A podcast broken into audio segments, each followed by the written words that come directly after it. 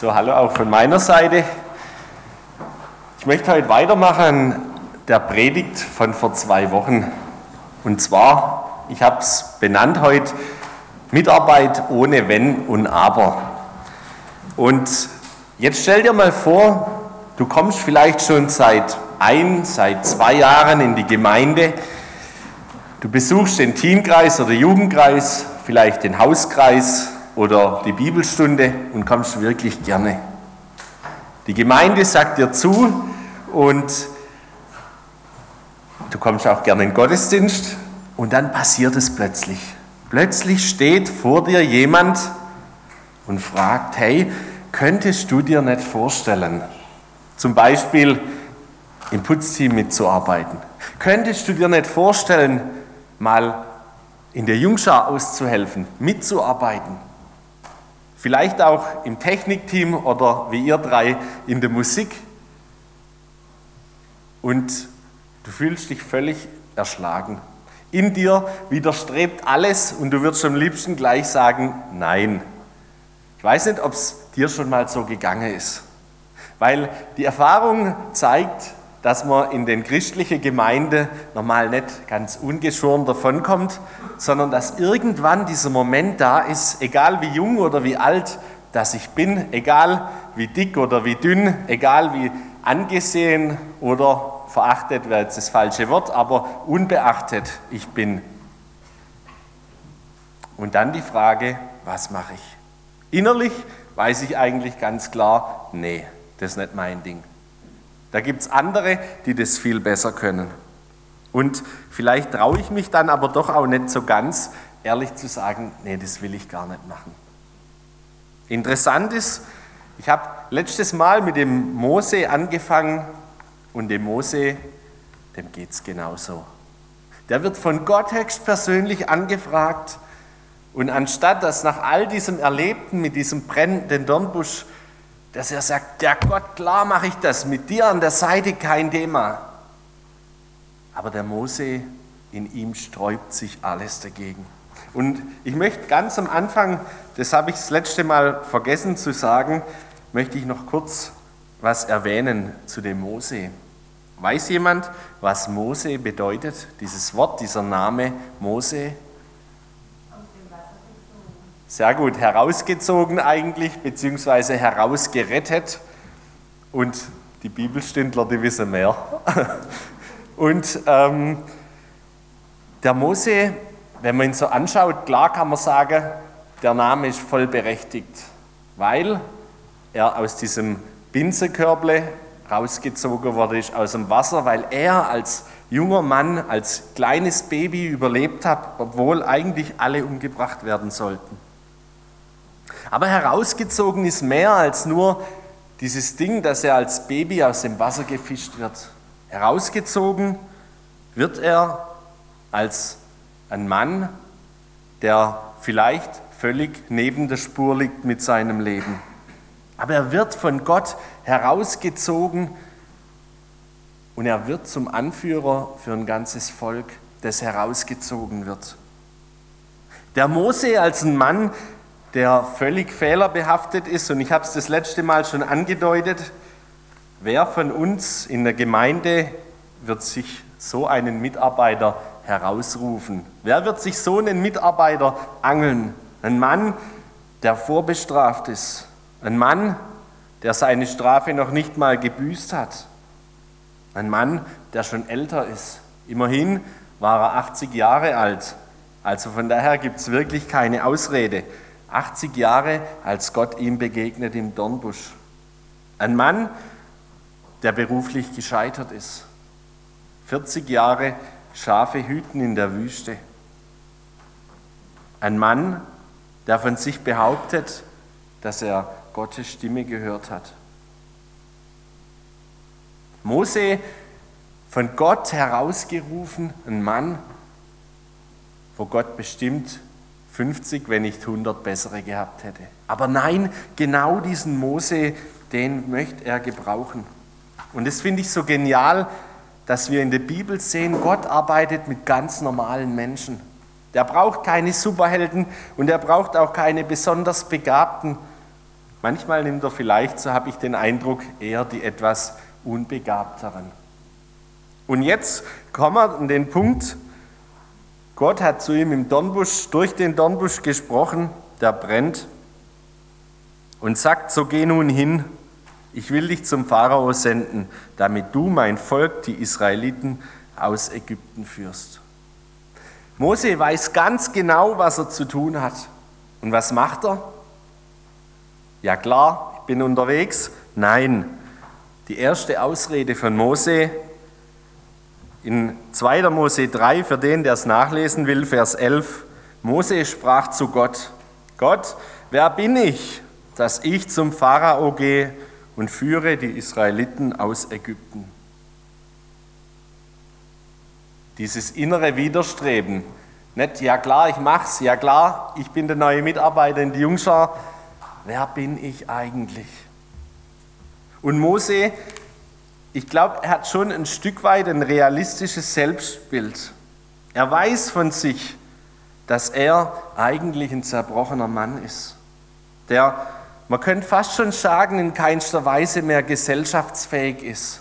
Mit den Ägyptern ist er nicht klargekommen, selbst die eigenen Landsleute, die haben auf ihn gezeigt und gesagt, er war's.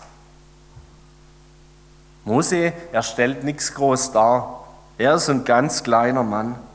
Seine Träume hat er längst begraben. Er sagt Gott, Gott, wer bin ich? Was für ein Wurm vielleicht bin ich, dass ich das tun könnte? Und interessant finde ich in all dem, Gott hätte ja sagen können, ja klar, das ist mir schon bewusst, aber ich nehme dich trotzdem. Nein, Gott sagt nur eins. Und das haben wir vorhin schon gehört, wo zwei oder drei versammelt sind. Gott braucht nicht zwei oder drei. Der sagt dem Mose, ich will mit dir sein. Mose, ich bin da. Und er sagt weiter, damit du mir es glaubst, und das soll dir das Zeichen sein, dass ich dich gesandt habe. Wenn du mein Volk aus Ägypten geführt hast, werdet ihr Gott opfern auf diesem Berge, wo du stehst. Mose sprach zu Gott, siehe, wenn ich zu den Israeliten komme und spreche zu ihnen, der Gott eurer Väter hat mich zu euch gesandt. Und jetzt kommt die zweite Ausrede. Gott hat Mose gesagt, hey, und ich will mit dir sein. Ich bin dabei, egal was passiert, egal ob du es packst oder nicht. Um das geht's nicht. Ich bin dabei. Und ich habe letztes Mal schon gesagt, Gott ist der, der handelt. Und das macht Mitarbeit aus, die ans Ziel kommt. Dass ich arbeite, mitarbeite, dass ich vielleicht auch mal gefordert und vielleicht manchmal auch überfordert bin aber dass Gott der ist, der handelt, dass Gott der ist, der Herzen bewegt. Und jetzt sagt Mose die zweite Ausrede. Die erste, Gott, wer bin ich? Die zweite, Gott, wer bist du eigentlich? Mose sagt, wenn ich zu ihnen gehe und sage, der Gott eurer Väter hat mich zu euch gesandt und sie mir sagen werden, wie ist sein Name, was soll ich ihnen denn sagen? Mose hat Schiss. Was soll ich ihnen sagen? Von wem bin ich gesandt? Und das ist eine berechtigte Frage, glaube ich. Wer beauftragt mich da? Wenn man sich vorstellt, dieser Mose, er soll zu dem ägyptischen König, dem Pharao, gehen, ja, das traut man sich nicht so einfach. Wer schickt da? Wer kann überhaupt, wer hat das Recht, da jemanden zu schicken und sagen, hey, lass uns gehen? Und Gott, er lässt Mose auch da nicht im Regen stehen, sondern er sagt zu ihm, und das ist was, das versteht man erstmal gar nicht. Ich werde sein, der ich sein werde. Ich habe so für mich gedacht, als ich das gelesen habe in der Vorbereitung, wenn Gott mir das sagt, na klasse. Ich werde sein, der ich sein werde. Ist ja toll. Aber es zeugt von einem, nämlich, dass Gott über allem steht. Und ich glaube, das ist wichtig, dass wir wissen, wenn wir auch in die Gemeinde angefragt werden von nur Menschen, die mir vielleicht sogar gegen den Strich gehen oder wo ich denke, hey, lass mich doch. Dahinter steht Gott. Auch wenn der Mensch, der dich mal anfragt, es nur aus einem ganz, was weiß ich, aus einem niederen Beweggrund tut, weil einfach zu wenig Mitarbeiter im Kreis da sind. Sei dir gewiss, dahinter steht Gott. Und Gott, er spricht dir zu, wenn du deinen Dienst annimmst. Zum einen, ich bin mit dir, aber zum anderen, ich werde sein, der ich sein werde, oder ich bin, der ich bin. Das heißt, mach dir bewusst, wenn du in dieser Gemeinde mitarbeitest und angefragt bist, dann steht hinter dir der, der die Himmel, der den Himmel und die Erde geschaffen hat. Dann steht hinter dir der, der jeden Menschen beim Namen kennt, sogar die Haare auf dem Kopf. Dieser große, allmächtige Gott. In der Bibel heißt, dass er souverän ist. Das heißt, dass er über allem steht, dass er sich vor niemandem, auch nicht vor irgendeinem Pharao oder vor sonst einem Politiker oder König, für irgendetwas verantworten muss. Der kann tun und lassen, was er will. Und es sagt Gott dem Mose, hey, ich werde sein, der ich sein werde. Und es beinhaltet, ich werde tun, was zu tun ist. Egal, was dir der Pharao an den Kopf knallt, egal vor welcher Herausforderung du als Mitarbeiter stehst, Gott wird handeln. Und das ist das Entscheidende. Sonst wäre all die Mitarbeit auch hier in die Gemeinde zu 99 Prozent nutzlos. Wenn wir allein, wenn es in uns liegt, dann passiert nicht besonders viel. Dann sind es nur Programme, die ohne Leben sind. Aber dort, wo Gott wirkt mit seinem Geist, wo er Leben schenkt, wo er Menschen verändert, da passiert etwas.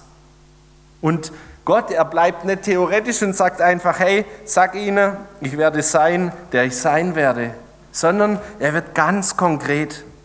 Er sagt, so sollst du den Israeliten sagen, ich werde sein, der hat mich zu euch gesandt. Das bringt ihnen wieder nichts. Aber Gott spricht zum Glück noch weiter. Er sagt, so sollst du den Israeliten sagen, der Herr, der Gott eurer Väter, der Gott Abrahams, der Gott Isaaks und der Gott Jakobs, hat mich zu euch gesandt. Das ist mein Name auf ewig, mit dem man mich anrufen soll, von Geschlecht zu Geschlecht. Gott sagt dem Mose, dass er versteht, mit wem er es zu tun hat. Hey, ich werde sein, der ich sein werde. Ich kann tun und lassen, was ich will.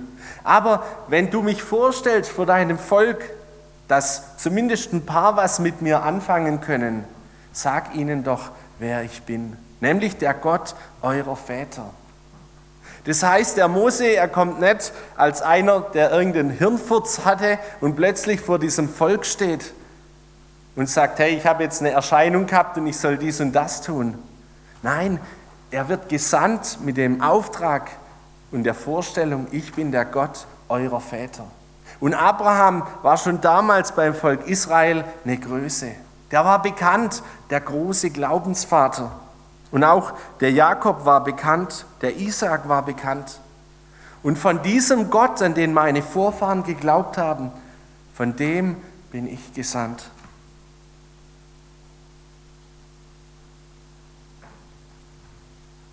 Und er bekommt von Gott einen Auftrag.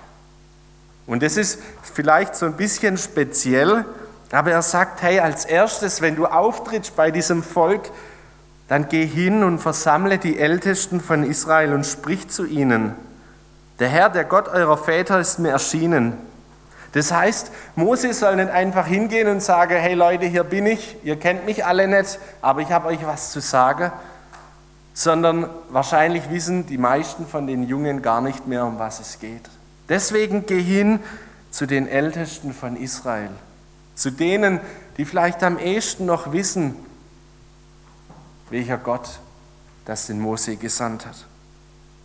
Und nimm die zusammen und sag's denen. Und wenn du die gewonnen hast, dann geht's weiter. Und ich finde es interessant, wenn man das in dieser Geschichte so sieht, das zieht sich eigentlich durch die ganze Bibel. Sowohl durchs Alte als auch im Neuen Testament. Das sind so Elemente drin, wie sie später im Neuen Testament noch verwendet werden. Gott sagt zum einen, geh hin, das wird im Neuen Testament immer wieder aufgegriffen. Und dann als ersten Schritt, versammle die Ältesten, dass die drum wissen und dass du nicht ein Einzelkämpfer bist, sondern dass du mit ihnen ziehen kannst. Dass du nicht alleine handelst, sondern Mose, der lebendige Gott, und dann noch eine Schar, die hinter ihm steht. Mose soll nicht direkt zum Volk sprechen, sondern zu den Ältesten. Gott will, dass Mose sich in diese Ordnung mit einfügt, die später Gemeinde ist.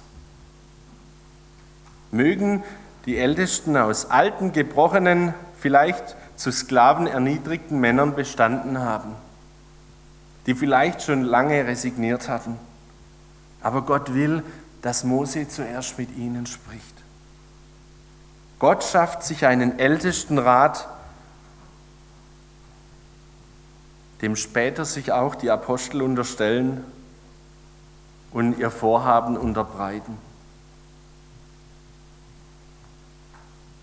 Und Mose, er bekommt ganz klar gesagt, was er sagen soll zu den Ältesten. Das steht in Vers 17, ich will euch aus dem Elend Ägyptens führen in das Land der Kanaaniter, Hethiter, Amoriter, Perisiter, Hiviter und Jebusiter, in das Land, darin Milch und Honig fließt. Und Mose sagt zu ihm, äh, Gott sagt zu ihm, und sie werden auf dich hören. Und wisst ihr, für uns in dieser Zeit mag das irgendwie so ganz langweilig erscheinen. Ist ja toll, wenn Gott es sagt. Aber versetzt euch mal in diese Israeliten hinein. Gott hatte Mose in der letzten Predigt gesagt, ich habe ihr Schreien, ihre Klage gehört. Und jetzt stellt euch vor, da kommt dieser dahergelaufene Mose und vielleicht kenne ihn noch manche Alte. Der ist ja 40 Jahre davor abzogen, weil er einen Ägypter erschlagen hat. Und jetzt taucht er plötzlich wieder auf und er bringt die Antwort auf das Klagen von diesen Menschen. Die, die Gott um Gnade gefleht haben. Da taucht dieser Mose aus dem Nix auf und sagt, dieser Gott schickt mich und ich soll euch einen Gruß von ihm sagen, auf, auf gut Deutsch. Stellt euch vor, was muss in diesen Ältesten passieren, die vielleicht schon lange resigniert sind, wenn die plötzlich erleben, hey, unser Gott, er antwortet doch, er hört uns und er reagiert, wenn es auch 40 Jahre dauert. Und deswegen ist klar, und sie werden auf dich hören. Sie sehnen sich auf diese Botschaft, müsste eigentlich stehen. Und dann steht danach, sollst du mit den Ältesten Israels hineingehen zum König von Ägypten und ihm sagen, der Herr, der Gott der Hebräer ist uns erschienen, so lass uns nun gehen, drei Tagesreisen weit in die Wüste. Und Gott erwarnt ihn schon vor und sagt ihm, aber ich weiß, dass euch der König von Ägypten nicht wird ziehen lassen. Das heißt, Gott warnt den Mose schon vor, dass es Probleme geben wird.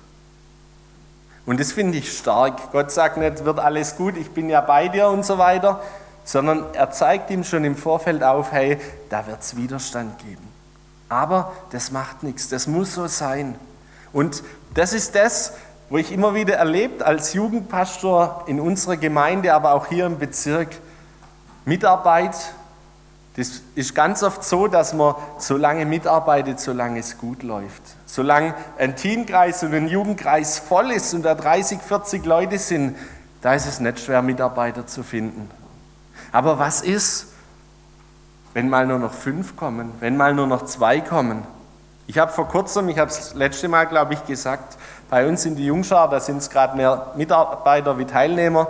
Da hat einer zu mir gesagt, hey, wenn da nur zwei, drei Leute kommen, na, da habe ich wirklich keine Lust. Wenn es ein paar mehr wären, der wenigst. Und ich verstehe es. Aber ich glaube, das Wichtige ist, wenn du sagst, okay, ich lasse mich auf Mitarbeit ein, durch diese Dinge darfst du wachsen. Durch diese Dinge, durch diese Herausforderungen, wenn du dran bleibst, dürfen wir wachsen in unserem Glauben, in dem, dass wir erleben und Gott gebraucht uns trotzdem. Dadurch kommt Ausdauer, dass man bis ins Ziel kommt. Und manchmal wäre es ja so richtig schön, wenn alles immer glatt laufen würde. Aber ich glaube, für unser Glaubensleben und für unsere Gemeinde wäre es das Allerschlechteste. Auch wenn wir uns manchmal danach sehnen. Und dann geht es erst so richtig los. Und Gott zeigte Mose, das kürzt sich ab, Gott zeigte Mose, was passieren wird und was Gott tun wird, damit der Pharao einlenkt. Aber Mose sagt jetzt nicht, okay, Gott danke, meine zwei Ausrede, die sind erledigt, ich gebe klein bei, sondern Mose legt jetzt erst richtig los. Und zwar, Mose sagt Gott, ziehe, sie werden mir nicht glauben und nicht auf mich hören, sondern sie werden sagen, der Herr ist dir nicht erschienen. Also sprich, erste Ausrede, wer bin ich Gott? Zweite Ausrede, wer bist du eigentlich Gott? Und dritte Ausrede, wer sind denn eigentlich die, dieses Volk Israel? Diese störrischen Dinger, die sowieso nicht glauben.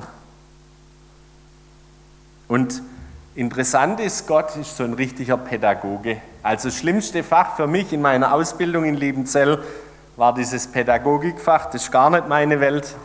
Aber, ja, Hut ab vor allen Pädagogen hier. Aber Gott, er macht es so richtig gut. Als Mose diese Frage stellt, wer sind die eigentlich, wechselt Gott plötzlich das Thema. Und er sagt zu ihm, Mose, was hast du da eigentlich in deiner Hand? Und er sagt, einen Stab, seinen Hirtenstab. Und Gott spricht zu ihm, hey, wirf ihn auf die Erde. Und er warf ihn auf die Erde und da ward er zur Schlange und Mose floh vor ihr. Wenn man sich das vorstellt, Mose ist gerade noch im Meckermodus, nee, wer sind die eigentlich? Mache ich nicht. Und Gott sagt ihm, hey, schmeiß mal deinen Stab auf den Boden. Und dann wird er plötzlich zur Schlange. Und der Mose, der hat die Hosen voll. Und er haut ab vor dieser Schlange, würde ich wahrscheinlich auch machen. Aber Gott sagt zu ihm, hey, strecke deine Hand aus und erhasche sie beim Schwanz. Also renn nicht weg von ihr, sondern geh hin und nimm sie und pack sie. Und er macht's, wahrscheinlich eher mit Furcht als mit Freude. Und plötzlich war es wieder dieser Stab in der Hand.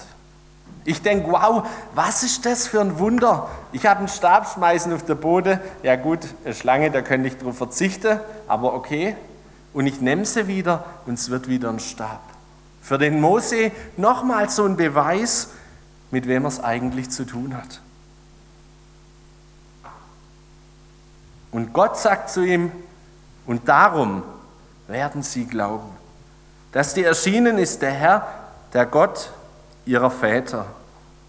Und der Herr, er spricht weiter zu Mose, weil er so ein Nörgler ist, jetzt streck deine Hand aus in den Baustein des Gewandes, also irgendwie so rein, und er steckt sie hinein und als er sie wieder herauszog, da war sie aussätzig wie Schnee.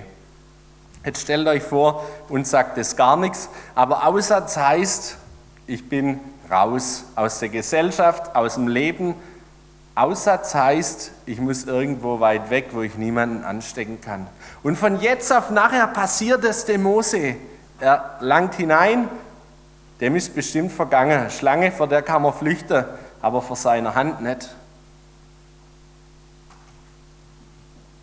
Und Gott, er lässt ihn damit nicht allein, sondern er sagt, tu sie wieder in den Baustein des Gewandes. Und er tat sie hinein, und als er sie herauszog, siehe, da ward sie wieder sein anderes Fleisch.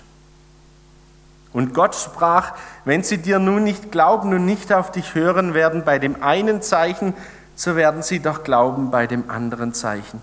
Wenn sie aber diese zwei Zeichen nicht glauben und nicht auf dich hören werden, so nimm Wasser aus dem Nil und gieß es auf das trockene Land, Dann wird das Wasser, das du aus dem Strom genommen hast, Blut werden auf dem trockenen Land. Also, das ist eigentlich genial. Mose ist zweimal jetzt in Tod verschrocken, einmal wegen der Schlange, einmal wegen dem Aussatz. Und Gott sagt nicht, und es reicht und jetzt geh, sondern Gott sagt, und wenn sie dir dann immer noch nicht glauben sollte, dann nimm Wasser aus dem Nil und leer es auf den Boden und es wird Blut. Spätestens dann merkt jeder, das ist doch der lebendige Gott, der höher ist und größer ist als der Pharao, der alles in seiner Hand hat. Spätestens jetzt muss der Mose eigentlich klein beigeben, weil er in dem Glauben losziehen darf und Gott ist wirklich bei mir. Er hat sogar versprochen, dass er das tut, wenn es klemmt, dass er handelt, dass er den Menschen begegnet und ihnen irgendwie den Verstand öffnet. Aber der Mose hat noch eine Ausrede. Und er sagt, ach mein Herr, ich bin von jeher nicht beredt gewesen, auch jetzt nicht, seitdem du mit deinem Knecht redest, denn ich habe eine schwere Sprache und ich habe eine schwere Zunge. Also dieses, diese Ausrede mit dieser Glaubwürdigkeit, mit diesem Volk, die ist jetzt dahin, aber jetzt kommt die nächste Ausrede. Ey Gott, das ist ja nett, dass du mich fragst, aber ich bin nicht so der gute Schwätzer. Okay, was heißt das? Wenn wir uns den Mose anschauen, er war 40 Jahre in Midian. Er war 40 Jahre in Ägypten gewesen, am Königshof. Er hat die beste Ausbildung genossen, die es damals gab, als ja, Ziehsohn von der Tochter des Pharaos. Und dann sagt er, ich bin nicht bereit gewesen und habe eine schwere Sprache. Interessant, wenn der Mose die fünf Bücher Mose geschrieben hat, dann hat er schon was auf dem Kasten gehabt. Auch wenn er nicht so die gute Sprache hatte. Und in der Apostelgeschichte wird auch mal erwähnt, dass der Mose eigentlich sehr beredt gewesen ist. Also das, was der Mose vorbringt, ist okay, aber ob es so ganz stimmt, weiß ich auch nicht. Und Gott, er lässt sich auf ihn ein. Und das ist schön, ich habe das letzte Mal schon gesagt, Gott begegnet uns Mitarbeitern, eigentlich allen Menschen, in unserer kleinen, engstirnigen Welt. Gott sagt nicht, ah Mose, du alter Schwätzer, stimmt ja gar nicht, sondern er sagt ihm, wer hat dem Menschen den Mund geschaffen? Oder wer hat dem Stummen oder Tauben oder Sehenden oder Blinden gemacht? Habe ich's nicht getan, der Herr? Damit schlägt Gott einmal mehr in diese Kerbe, ich kann alles tun. Mir ist nichts unmöglich. So geh nun hin, ich will mit deinem Munde sein und dich lehren, was du sagen sollst. Mose, er muss nicht mal das sagen, was er sich gemerkt hat oder auch nicht, sondern Gott, er steht ihm bei und er sagt ihm jetzt sogar, ich werde dir jedes einzelne Wort sagen, geben, das du weiter sagen sollst. Also besser kann es gar nicht gehen. Der Mose muss eigentlich nichts machen, nur Gott nachschwätzen. Aber jetzt kommt die letzte Ausrede und dann kommen wir auch zum Schluss. Mose aber sprach, mein Herr, sende, wen du willst. In Klammer in meiner Bibel, aber nicht mich. Und es ist interessant. Jetzt ist eigentlich nicht mehr wirklich eine Ausrede, sondern nur dieses Bekenntnis, ich habe eigentlich gar keinen Bock. Das ist das, wo in mir hochkommt, wenn mich irgendjemand für Mitarbeit fragt und ich eigentlich gar nicht will. Und alle meine Ausrede schon ähm, widerlegt sind, aber irgendwann kommt es halt doch zutage, meine Motivation, ich habe keinen Bock. Und jetzt ist interessant, was passiert. Ich habe gedacht, der Mose, der hat richtig was auf dem Kasten, denn da steht, da wurde der Herr sehr zornig über Mose. Der Mose, der schafft's, dass er Gott zum Zorn reizt. Diesen großen Gott, der so oft Barmherzigkeit hat. Aber an dem Punkt, da wird er zornig. Und Gott sagt ihm in großer Güte, weiß ich denn nicht, dass dein Bruder Aaron aus dem Stamm Levi berät ist? Und siehe, er wird dir entgegenkommen, und wenn er dich sieht, wird er sich von Herzen freuen. Ich habe mich gefragt, geht es da wirklich um dieses Beredtsein? Wenn da ein Mose mit einer Null-Bock-Motivation in der Wüste läuft und sein Bruder begegnet ihm und Gott sagt, und er wird dir entgegenkommen und wenn er dich sieht, wird er sich von Herzen freuen. Das ist vielleicht so dieser letzte Antrieb, dieses letzte bisschen, was es braucht, dass bei Mose im Leben nochmal so ein kleiner Funke Freude aufkommt. Das heißt, Gott, er setzt alles dran, dass er gerade mit diesem Idioten Mose sein Ding durchzieht. Der könnte wahrscheinlich zehn andere haben, die so viel einfacher wären, die nicht solche Sturköpfe wären wie der Mose und nicht so viele Ausreden hätten. Und doch will, Mose, äh, will Gott gerade diesen Mose gebrauchen, der wahrscheinlich aus menschlicher Sicht völlig durch wäre. Wenn man überlegt, und da mache ich so einen kleinen Schwenk noch, als Gott den König salbt und zum, ähm, ja, zu David kommt, beziehungsweise zu seinen Brüdern kommt, da ist ja so diese Modisch- oder Modelschau. Wer ist es denn, der der neue König wird? Und nachdem alle, die irgendwie was darstellen, schon vorbei sind und Gott sagt, nee, der ist nicht, nee, der ist nicht, und gar keiner mehr da ist, dann fällt dem Vater ein, ach ja, ich habe noch einen. Auch da ist es so, der, der am unwahrscheinlichsten ist, der, der es wahrscheinlich aus menschlicher Sicht am schlechtesten machen würde, diese Mitarbeit, den gebraucht Gott. Und wisst ihr, das ermutigt mich als Mitarbeiter in der Gemeinde ganz arg, weil ich weiß, Gott freut sich nicht an meinem Können, an dem, wie gut oder in Neudeutsch gesagt, wie geil das ich bin und meinen Job mache, sondern Gott, er möchte mich gebrauchen mit all meinen Fehlern und Schwächen, mit meinem hohen oder mit meinem niedrigen Alter, mit meinen Beschränkungen, vielleicht sogar mit meinen Behinderungen.